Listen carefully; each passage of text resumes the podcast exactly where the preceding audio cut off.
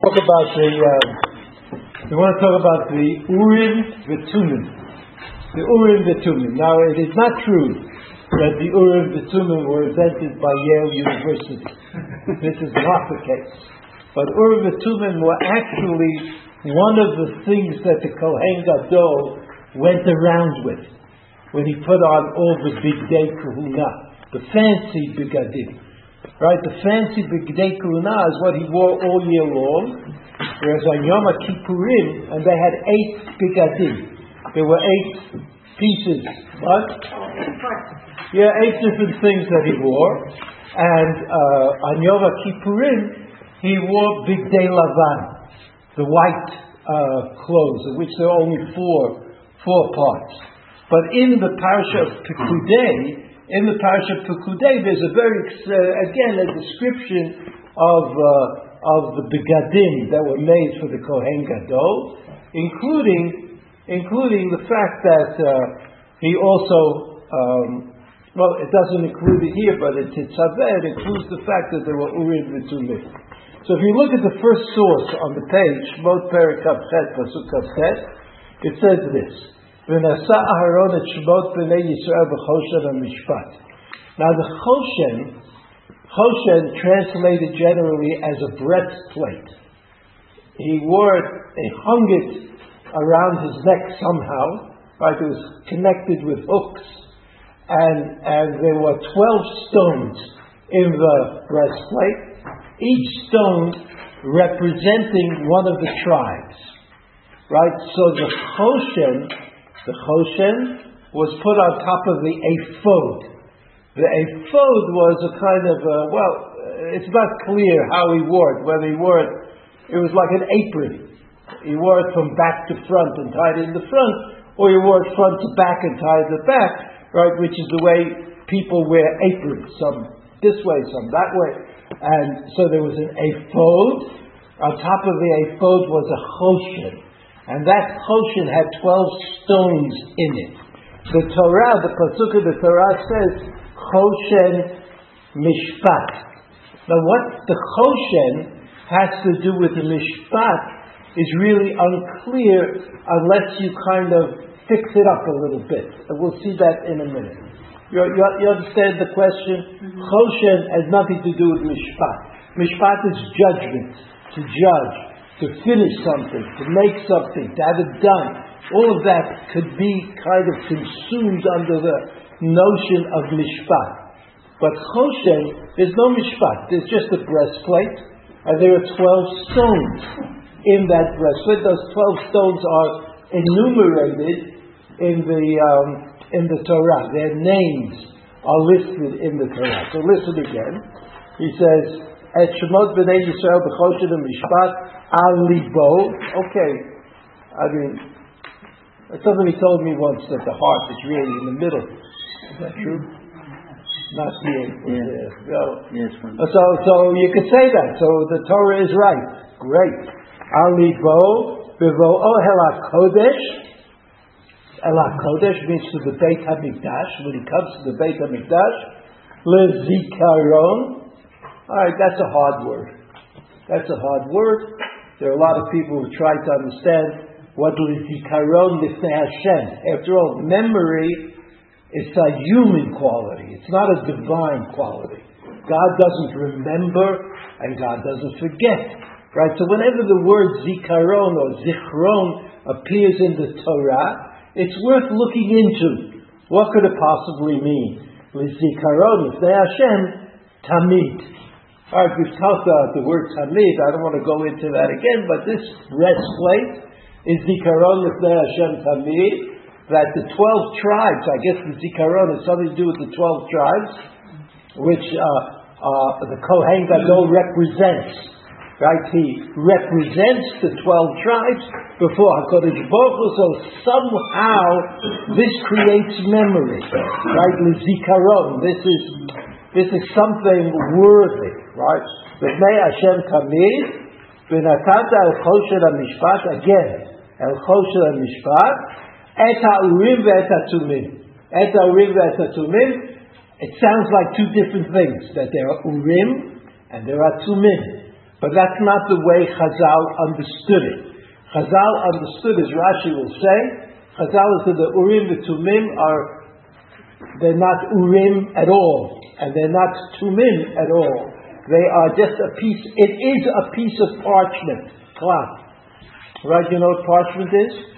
Uh, people used to write things on before they made it to paper. But the Sifrei Torah that we use, and for some people the Sifrei Nevi'im that we use when we read the Haftorah, are made of, uh, they're written on parchment. Parchment is are made from the skins of animals. We use kosher animals, not non-kosher animals, right? Which is the way we are and uh, and you could write with ink on the parchment. And if you treat the parchment properly, right, it won't uh, it won't blot. Like if you take a piece of a lot of things, a, piece of the skin of an animal, and you put some ink on it, it'll blot. It's not good for writing. But if you treat it uh, well and you sort of put chalk on it, then you can write uh, the on the parchment. So, according to Chazal, the Urim Tumim, Urim is a plural word, and Tumim is a plural word. It sounds like two things, but Chazal said it was really only one piece of parchment. And on that piece of parchment was written the Shem Hashem of Membet Otiot. We'll see it in Rashi in a minute. Membet 42. 42. That there is a name of God that was known to the Kohen Gadol which is written in 42 letters. It was, this is a, if you like, assume that saying God's name is uh, itself a recognition of God, like if I say Elohim.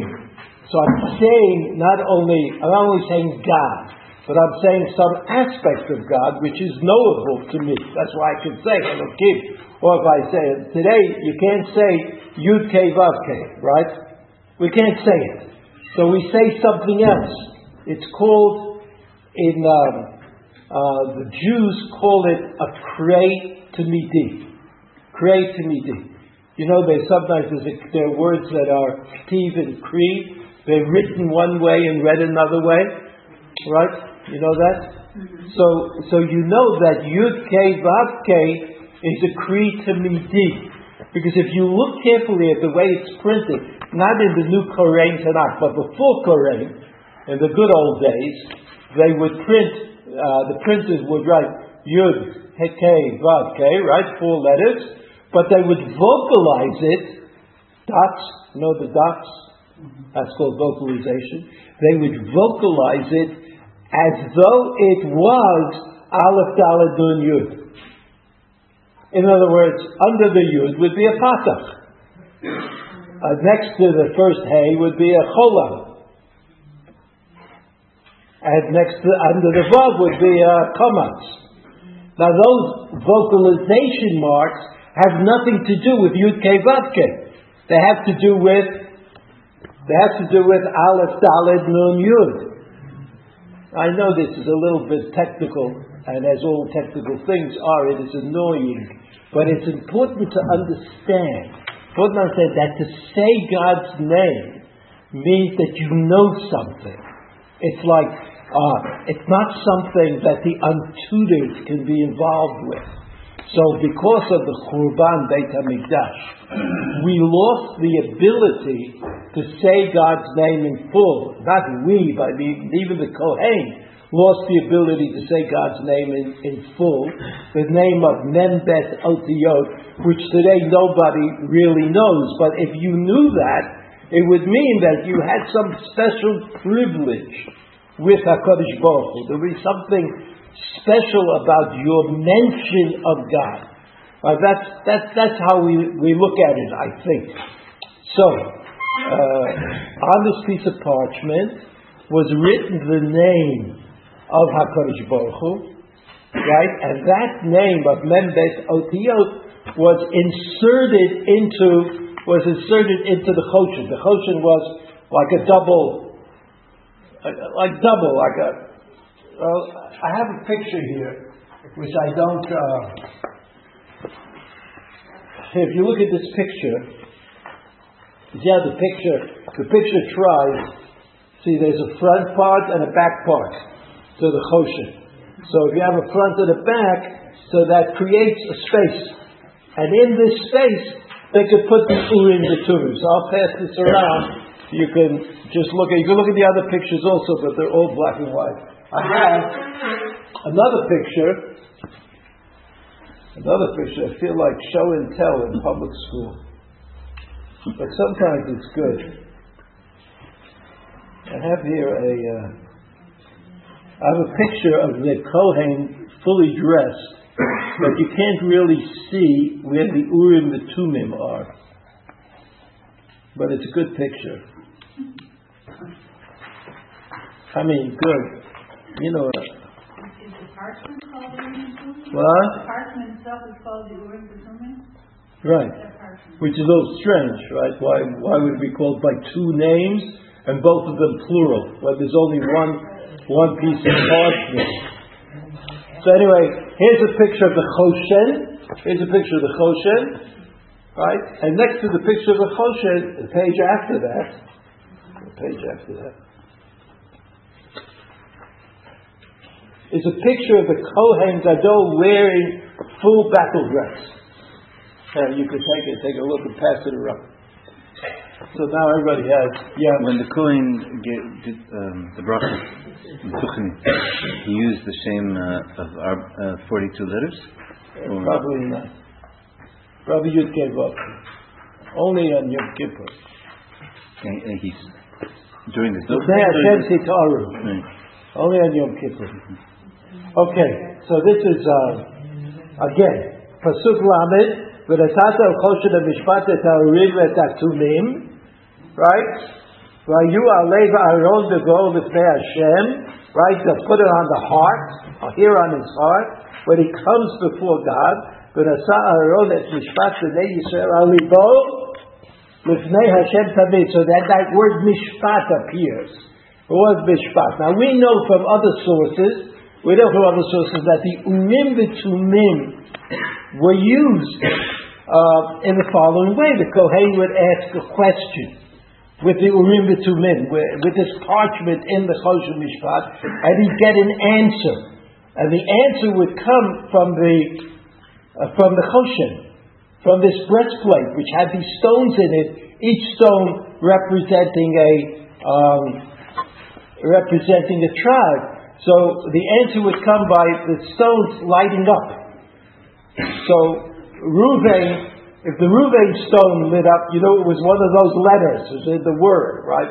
I mean, the messages were short, and the Kohen knew how to figure it out. But basically, he received the information uh, um, in a divine manner. It was had nothing to do with uh, had nothing to do with uh, his capacity as a Kohen. Now let's look at that at the Rashi. We read to, me, right? How we to me. Who katav shem hamforash? This expressive name of God, forty-two letters, is what's written.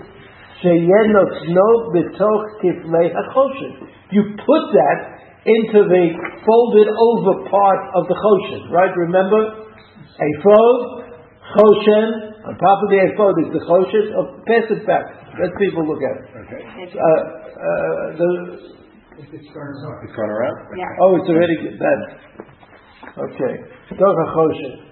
Shal yadohu me'ir dvarav. Through the Choshen, eh, God's word is lit up. Umitamein et devarav tam. It perfects somehow the message from God. Uvemikdash sheni. Mikdash sheni, the second temple. Haya HaChoshen. שאי אפשר לכהן גדול להיות מחוסר בגדים. Right, the Kohen Gadol, when he has to wear all eight, all eight begadim, he has to have all of them. He can't miss out. Right? Aval oto Hashem lo haya b'tocho. But that name, the name of God, was not in the folds of the Choshen. In other, in other words, somehow they lost it. It's gone. But it didn't matter for the Avodat HaKohen. the Kohen could continue to, to serve as a Kohen because he had all the begadim, all the begadim that were necessary. So he says, uh, Baal Shem Oto Haktav, Hu Karui Mishpat. And therefore, because it's, it's got God's uh, imprimatur on it, in the Torah it's called Mishpat. Urim v'tatumim, right? The Saharon et Mishpat b'nei Yisrael. Mishpat equal to this case Urim v'tumim, according to Rashi. The word Mishpat. I mean, you have to. Uh, uh, Rashi said it. And probably Rashi is right, but you have to sort of think on it. How does Mishpat equal Urim to Tumim? Equal what whatever it is we're talking about. Whatever we're talking about here. Shneemar ושאלו במשפט הריב, משפט בני ישראל, דבר שהם משפטים ונוכחים על ידו. In other words, it was סוף דבר or לא סוף, they had to had some doubt about whether they should go to war or whether they, they should raise taxes. They could go to the Kohen Gadol and he could ask the question and he could find out.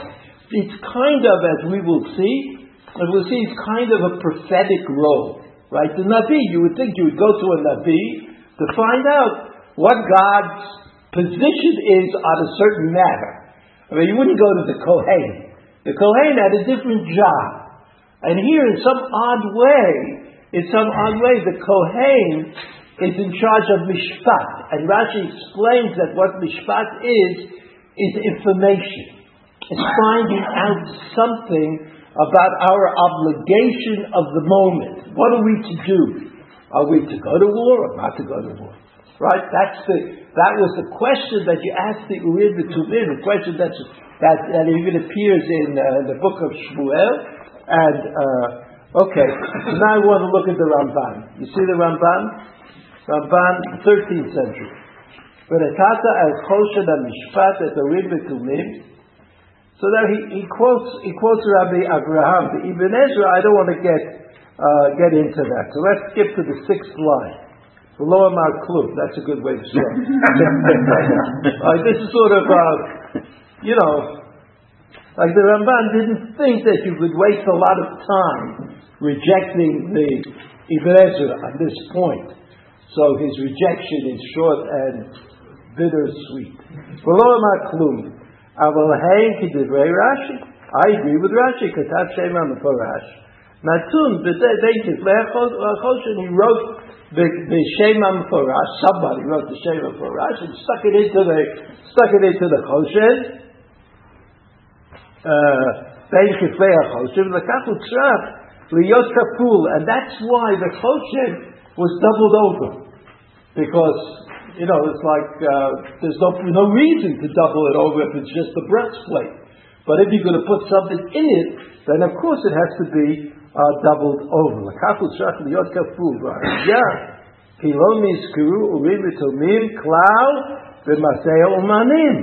He says, it's obvious. If you look in the Parashat Kudei, our Parashat, all of the bigdei kehuna are made, are mentioned by the, they're made by these artisans, right? They brought in these artisans to make the bigdei kehuna, but no mention of the urim, of the urim v'tumim, right? Uparak oh, b'gadim v'yaset ha'ifod, v'yaset ha'choshen, v'lo amar v'yas urim v'tumim. There you have it. The Ramban has a clear-cut proof. It says in the parasha of Kudei, which is the parasha that tells us that they did it. Not just that Moshe Rabbeinu commanded it, but that they actually did it. So what did they do? Well, they did the Ephod, and they did the Choshen, but they did not do the Urim, the Tumim. Because the Urim, the Tumim, as the Ramban points out, were not part of Big Day Kahuna. And therefore, in Bayit Sheni, in Bayit Sheni, when there were no Urim, the Tumim, right, the Urim, the Turim disappeared. It didn't matter as far as the Avodah in the Beit HaMikdash was concerned. It didn't matter that you continue to do the Avodah anyway. I'm on the first line, first wide line. ואילו היה מעשך חרש, חכם, היה מעריך בהם יותר מן הכל, ואם אולי יותר, if, if there was some, some kind of cleverness or an artisan had to make the Urim and Tumim, certainly the Torah would have mentioned it. It's like uh, it would be a big deal.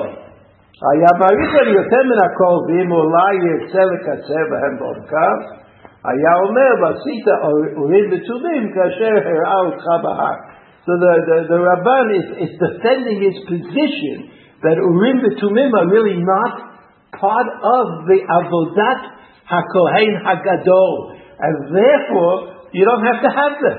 And this is indicated, according to him, in the, in the parasha of Pikudei itself. Uh, the Ode of the second wide line. Lo tashuv tir'eki lo tazkir behei ha'yidiyah Echad mikol ha'kelim You see, the Rishonim, the Rishonim like grammar. It's only we don't like grammar. But they, they loved it. Whatever they could get a grammatical proof of something, they went for it. So what does he say there, the Ramban? He says, he says, eh, Kilo is here, the third line, the third wide line, the There's no definitive article, A. Echad, we call it Kelim Shalom Yiskiru Kfar, Amar In other words, in the parasha of Vayakel and Pekude, since we already know about the Aron, it doesn't say Ha Aron. It just says Aron. Doesn't say with Bigdei Kehuna, Ha Choshen. Because we know about the Choshen, so it says think the Choshen. That's, this is the Ramban's you know, own theory. Mean, he may be right. But this is his theory about, about grammar that you don't write a definitive article before something that you know about. Because you know what it's the. You don't have to say the Aron. Like these little words, I mean, um, if you've never come across them in practice, are very, very difficult to understand. Right? So you know that the Torah begins, Breshit Bara Kim. What's the next word? Et Hashamayim et ha'aretz. So if you ask, what does et mean? What does the word et mean? So the answer that you get in high school would be, well, maybe not in high school. I, I take that back for reconsideration. But the answer that you might get at some stage of educational development is it's a definite article marker. You know what a definite article marker is? It's a complicated way of saying, I don't know. That's what it is. And if they ask you that question on the test, say, I don't know. Because that's the correct answer. But now, if you would then say, if you then say, what difference is there between the pasuk as it is written, Et Shamayim Et Aretz, and another pasuk, you would be very hard put to distinguish them. And therefore, the little words, those little words that come and go, are very, very difficult, are very, very difficult to get a, your handle on it. Is it. What is it? What is that et? So you know what a Chazal say? What a Chazal say in Chazal way? Et Hashamayim v'kol tzivah Hashamayim. Meaning that, what, is what does that mean? That not only Shamayim was created, but all the stuff in the heavens. Like when you look up in heaven, you see stuff. So that was also created with the heavens. When you look at the earth, right, the Aretz, you know, you see all kinds of things that are there that are not specifically mentioned in creation, but they're all created. They're all there. That's what et means. But it's very hard to prove that that's what the word et means in every case. You know, wherever you look at the word et, you have like to, to add something. It's very hard to prove that. So I'm going back to the Hey I'm going to skip a little bit. We'll skip a little bit and go to the next paragraph. Right? It's, um, I said the 10th one, no, 3, 6, 7, 8, 9, 10, 11, the 11th line, the 11th wide line. והנה הנה משה לקח כתב אורים ותומים והניחן שם בכושר המשפט אחר שהלביש את אהרון האפוד והכושר. Again, after Moshe Rabbeinu dressed Aaron and he put on the ephod and then the choshen, he put the urim v'tumim into that into that space in the choshen. Uh, Kemosha Amar, etc., etc. So this is the Ramban. The Ramban says that uh, the Ramban agrees with Rashi, basically, but neither Rashi nor the Ramban explain to us why it was Urim V'Tumim, and why it was that the Urim V'Tumim are given over to the Kohen Gadol. What does the Kohen Gadol have to do with Urim V'Tumim? I mean, it's very nice to have a way of addressing your question to God. But why, I mean, what is the, the, the specific connection between asking the question and the Kohen Gadol? And the Avodat Kohen Gadol, and the Bidei Kuna, and all of these things. So if you turn the page, if you turn the page, so you see, you see, there's a pasuk in Shemot. In the beginning of Shemot, the parsha of Shemot, and that pasuk says this: "Vayichar Hashem Moshe." Remember, you remember that God wanted to send Moshe Rabbeinu to save the Jews and take them out of Mitzrayim, and Moshe Rabbeinu demurred. He didn't like the idea. And one of the things he said, one of the things he said was, "Ani aras I can't speak." Surely you could find somebody who could make a better presentation to Paro than I could. Moshe Rabbeinu. The response from heaven is this pasuk. Vayichar af Hashem b'Moshe.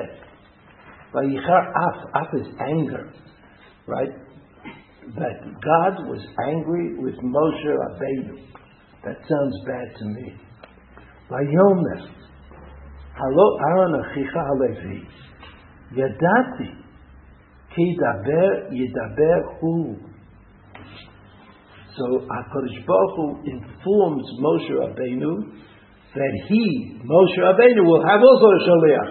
That Moshe is God's emissary, and Moshe Rabbeinu, he has his emissary who can speak very well, and his name is Aaron, and he happens to be your brother, Aaron Halevi. Ki daber yedaber. That's another kind of crux in Hebrew, right? In, in, Hebrew today they call it lashon nofel al lashon. It means I'm using two words instead of one. It Happens all the time, all the time in the Tanakh, all the time. And uh, and generally, if you if you're in a class and you ask the teacher what does that mean, the teacher will always say emphasis. Emphasis. You know what emphasis means? Very good. Very good. It means I don't know. I don't think emphasis is a better answer than I don't know. I like I don't know. Because anyway, it's, uh, it's optimistic that there's something left to learn. You know that the Torah says that the Jews should not come close to Har Sinai when HaKadosh Baruch was dwelling there. And it says, Ki sakol yisakel or yarod yireh. Remember those words, sakol yisakel?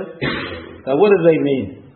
To be stoned emphatically as opposed to being stoned pleasantly? Is that what you think? No. So, we, so, so there are things about Hebrew grammar that we would like to know, but we don't know them yet. So, you're looking for something surely. to do. Like what? Like, he shall surely be. Surely, that's a good word. Surely, verily, verily. They like that also because it shows even though I don't know the answer to your question, I know something else. Right? Which is always a good way to teach. So, listen to what the Pasuk says. Ki daber yedaber hu v'gam hinei hu yotzei likratchan. Here comes Aaron. Here he comes. Comes. V'ra'acha v'samach belibo.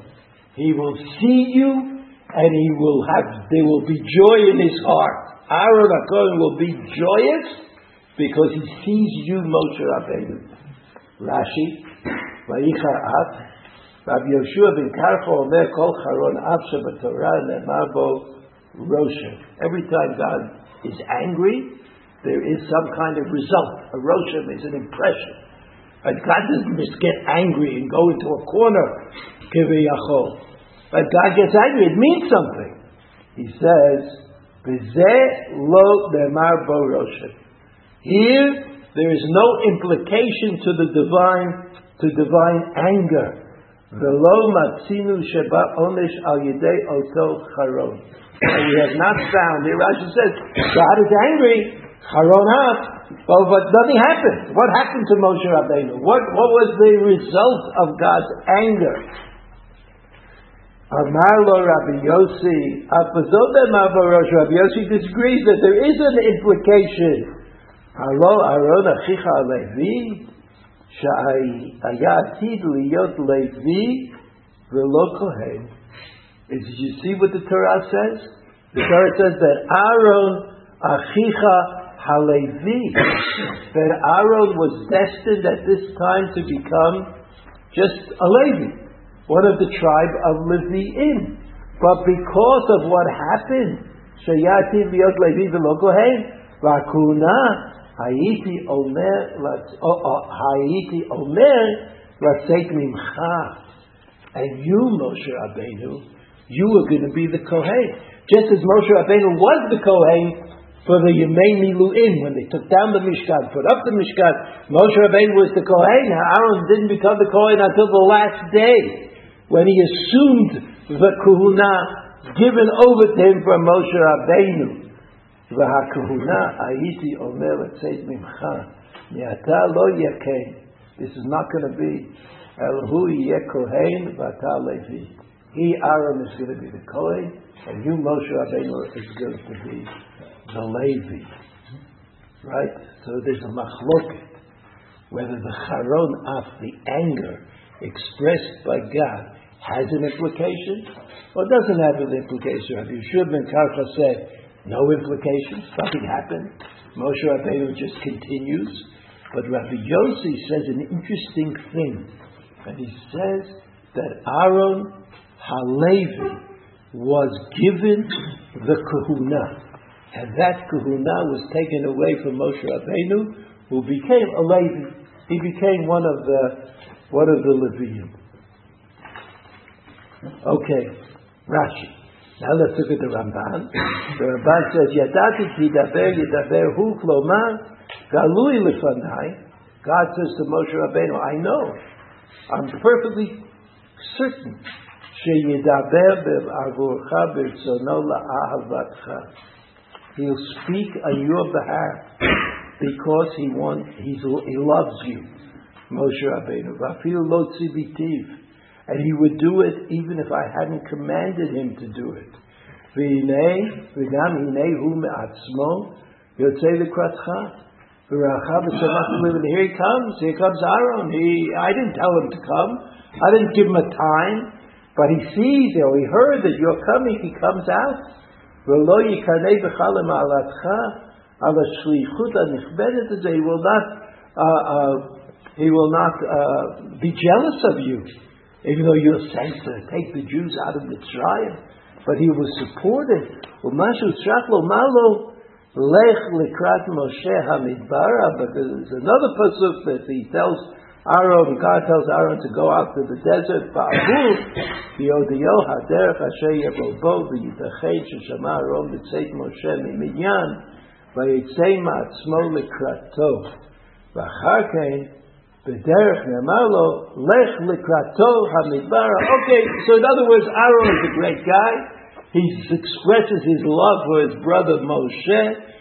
by going out even when he wasn't commanded to go and meet him and speaking on his behalf. And the Ramban says he would surely have done it even if HaKadosh Baruch Hu hadn't mentioned it to him.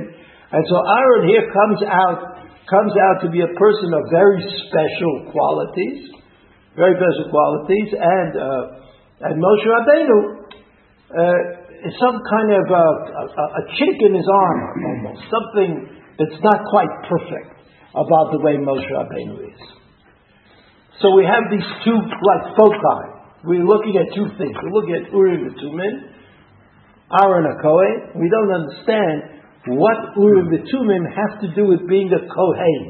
Right? They should have been someplace else and not in the Choshen, in the folds of the Choshen.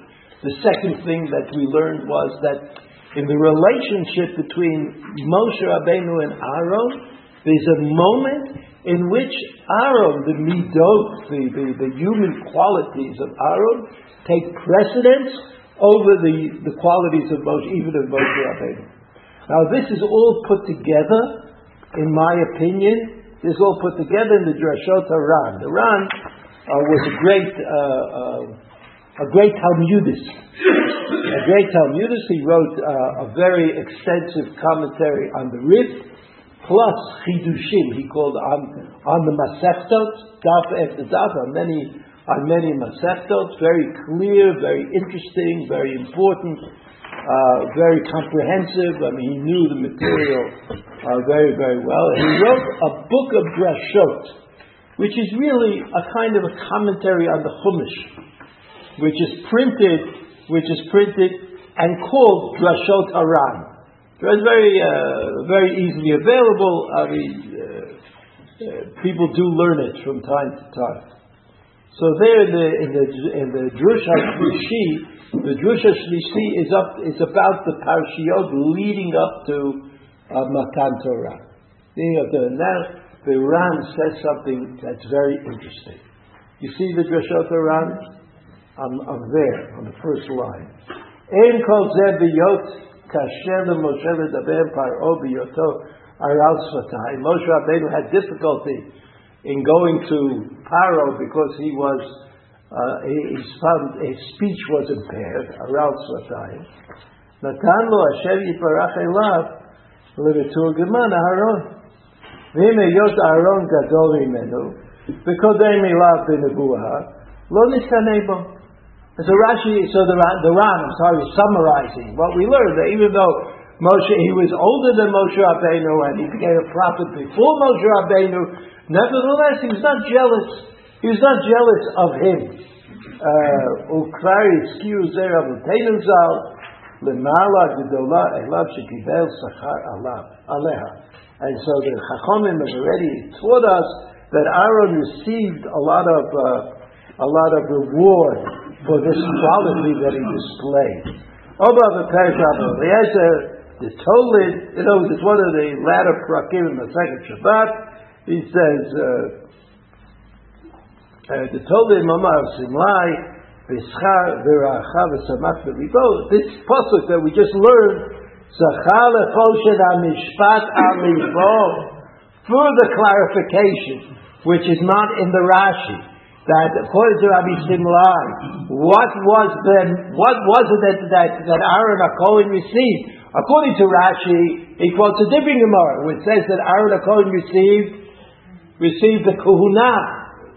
Right, but this Gemara, this Gemara in Shabbat, it says that Aaron Cohen received Choshen Mishpat Alibo. Zachar the Choshen Mishpat Alibo. Now we know what is the Choshen Mishpat. It's the Urim Tumim. Because the word Mishpat, the word Mishpat only applies to the Urim Tumim being there, otherwise there's no Mishpat. Otherwise there's no Mishpat. So, so Rabbi Yossi is saying that Aaron HaKohen's reward, Aaron HaKohen's reward was the Urim Tumim. He gave us a chal afek to Rav Lozer told him Rabbi Simlai, B'sachar v'rachas ol zachar v'chosh mishpat al libo, I'm in the fourth line. וזה המאמר צריך באור. The Ran says, מדון דברי זה הגמול לארון על טוב לבבו בנבואת משה, יותר מכמה מעלות שהיו לארון מצד כהונתו. Why did he say that? Why did he say that what Aaron HaKohen was rewarded with was the Choshe Mishpat? Aaron HaKohen, he became the Kohen Gadol. That's not, not good enough. He did the Avodat the Avodah every day, the service in the temple. He went into the Kodesh Kodoshim on Yom Kippurim. That's enough. I mean, that's a lot of good things. What is Choshen Mishpat? What is he talking about Choshen Mishpat for? Hatshuva bazeh. The Rav says. Listen carefully. שכבר הודיעונו רבותינו ז"ל שכל מידותיו של הקדוש ברוך הוא מידה כנגד מידה. He says it's a principle in, in Torah theology that God acts midah kineged midah. Midah kineged midah, let's uh, try to uh, translate it, a measure for a measure. There's some kind of correlation between reward for doing good things and punishment when you do bad things. What does that mean? The reward, if you did something, if you saved the, the, the Jewish people from the affliction of water, So the reward would be something about water. If you did something bad to people that was connected to uh, getting them to do an Aveira, so somehow, somehow the punishment would come in the same way. There would be some similarity between the reward and, and, the, and the, the merit and the uh, punishment and the transgression. There would be some kind of, uh, of, of connection. So he says, כמו ששנינו משנתנו וכן בעניין הטובה, ועתה זה השם יתברך כדי שתתיישב עניין ההשגחה בלב בני האדם. He says this is done in order that people would recognize that God is involved with and concerned about the world.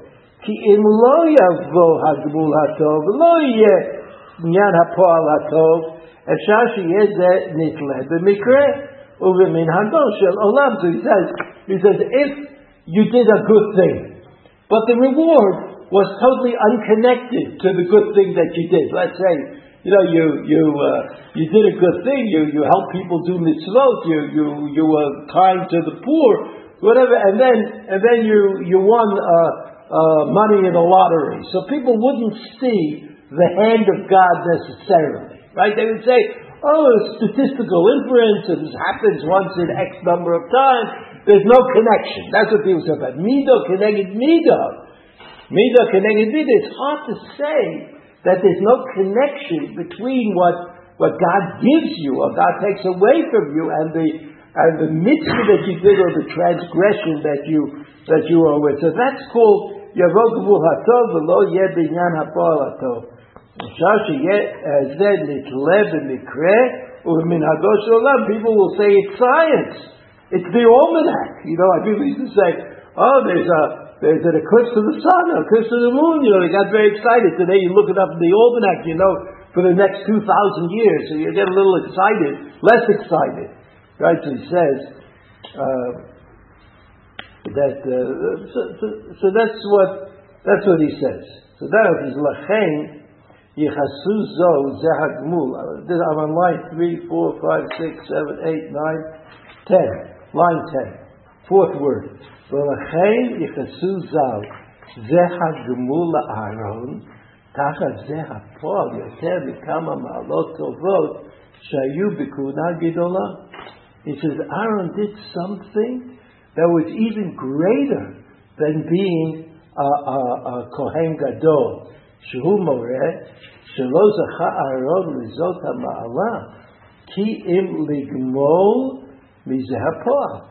We have to know that what he received came from what he did. It was parallel to what he did.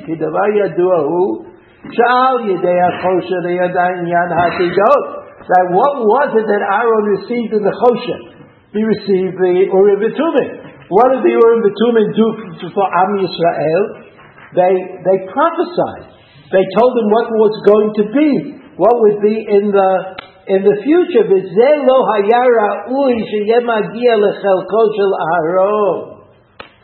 and this was not really, really what Aaron should have received at all.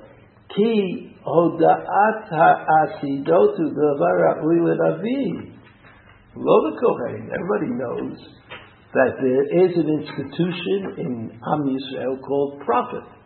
And the prophet is the one who deals with the future. What is going to be? You go to the prophet to ask him. You don't go to the Kohen to ask him. He says,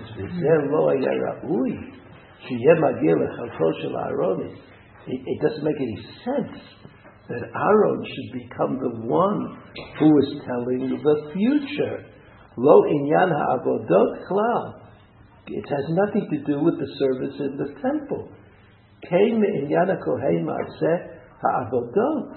Lo Hagadat Atidot. I mean, that's the Kohen. The Kohen does the service in the temple. He doesn't declaim anything about the future. That's not the way, that's not the way he does it. He says, Kikumo she'inyan hanavi hu hagadot atidot.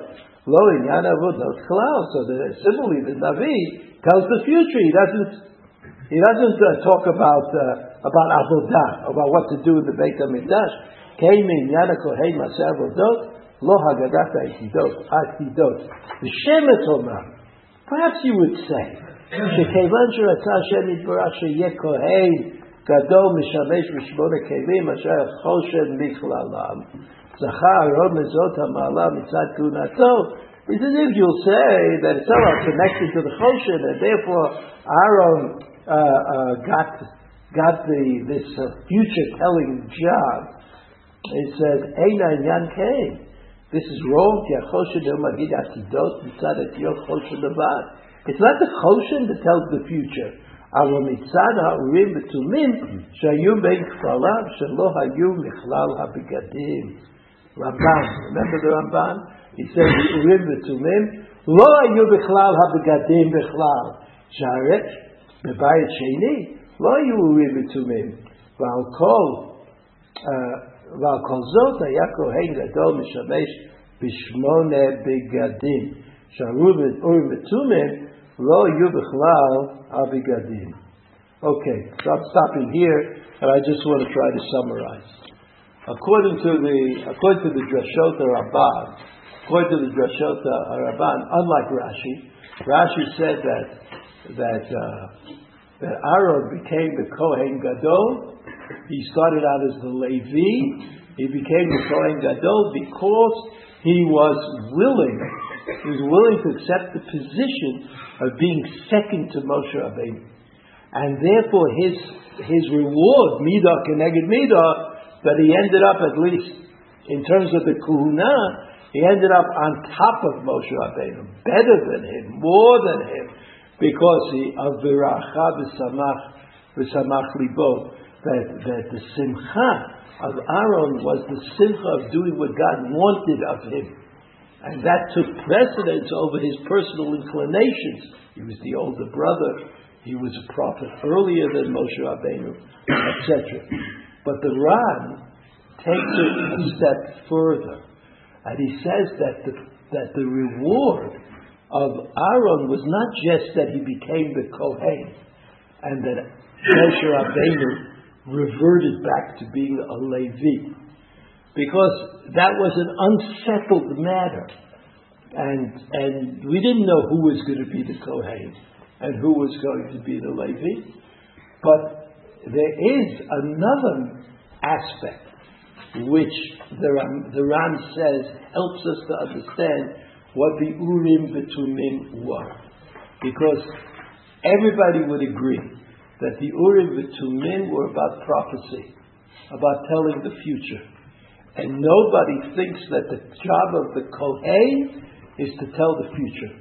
The job of the Kohen is to make sure that the Avodah, that the service of the Beit HaMikdash is properly executed.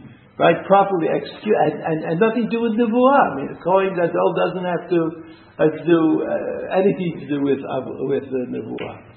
So we say in this case, the Ran, what the Ran means to tell us is that not only was Aaron Cohen rewarded, but he was rewarded midah keneged midah. How so? He was beyond human expectation. You wouldn't expect a person to say, okay, Moshe Rabbeinu, whatever he says, whatever he does, he has priority. No one would say that. No one would say that only, only somebody who's very special. And so, in order to prove, in order to prove that Aaron Cohen had some human quality that set him apart even from Moshe Rabbeinu, it had to be something that was not connected to the Avodah, according to the Ran. It couldn't be connected to the Avodah, because the Avodah is a package. Whoever becomes the Kohen, he gets the package. And there's no reason to think that that that Aaron should not have been the Kohen. Should have, we don't know anything about that. But what we do know is that the Urim V'Tumim are extra. They're not part of they're not part of the original plan. It's as though Aaron Cohen created something that only existed because of him. That is a midah keneged midah pani. We understand. It's as though Baruch said, we didn't really need these Urim V'Tumim, but Aaron HaKohen, having done what Aaron HaKohen did, now we'll have, we'll have the Urim V'Tumim. The proof that you don't need the Urim V'Tumim, of course, is Rabbi Sheni. They didn't have Urim V'Tumim. But in spite of the fact that they didn't have Urim V'Tumim, in spite of the fact that they continued the Avodah and the Beit HaMikdash. But when Aaron HaKohen got dressed up, he wasn't just Aaron HaKohen. He was the more significant prophet, more significant apparently even than, than Moshe Rabbeinu.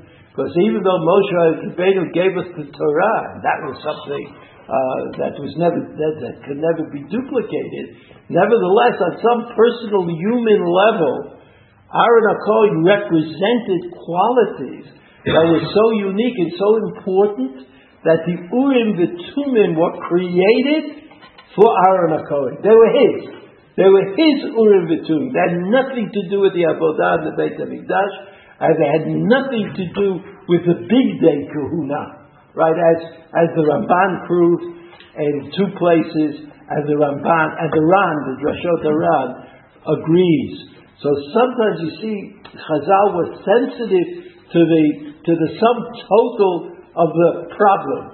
Right? It's true, we don't know exactly what the words mean. And it's true, we don't know why they're plural and not singular. And it's true that they don't seem to have anything to do with the way Chazal resolved it, that it's a piece of parchment with God's name on it. All of that, all of that is true, and yet, and yet there's this lesson that we derive that it's possible for a person to achieve like unbounded results in his own human enterprise, with his own qualities, able to be kovesh at Yitzro, he's able to subdue his inclination for honor and, and, and, and prestige of one kind or another. It's possible. And Aaron HaKohen did it, and because he did it, he actually rewrote Big Day Kahuna. Right? The Bigdei Kehuna were written in the image of Aaron HaKohen. And they were written so that the Urim, the Tumim, would be included. So, have a good Shabbos.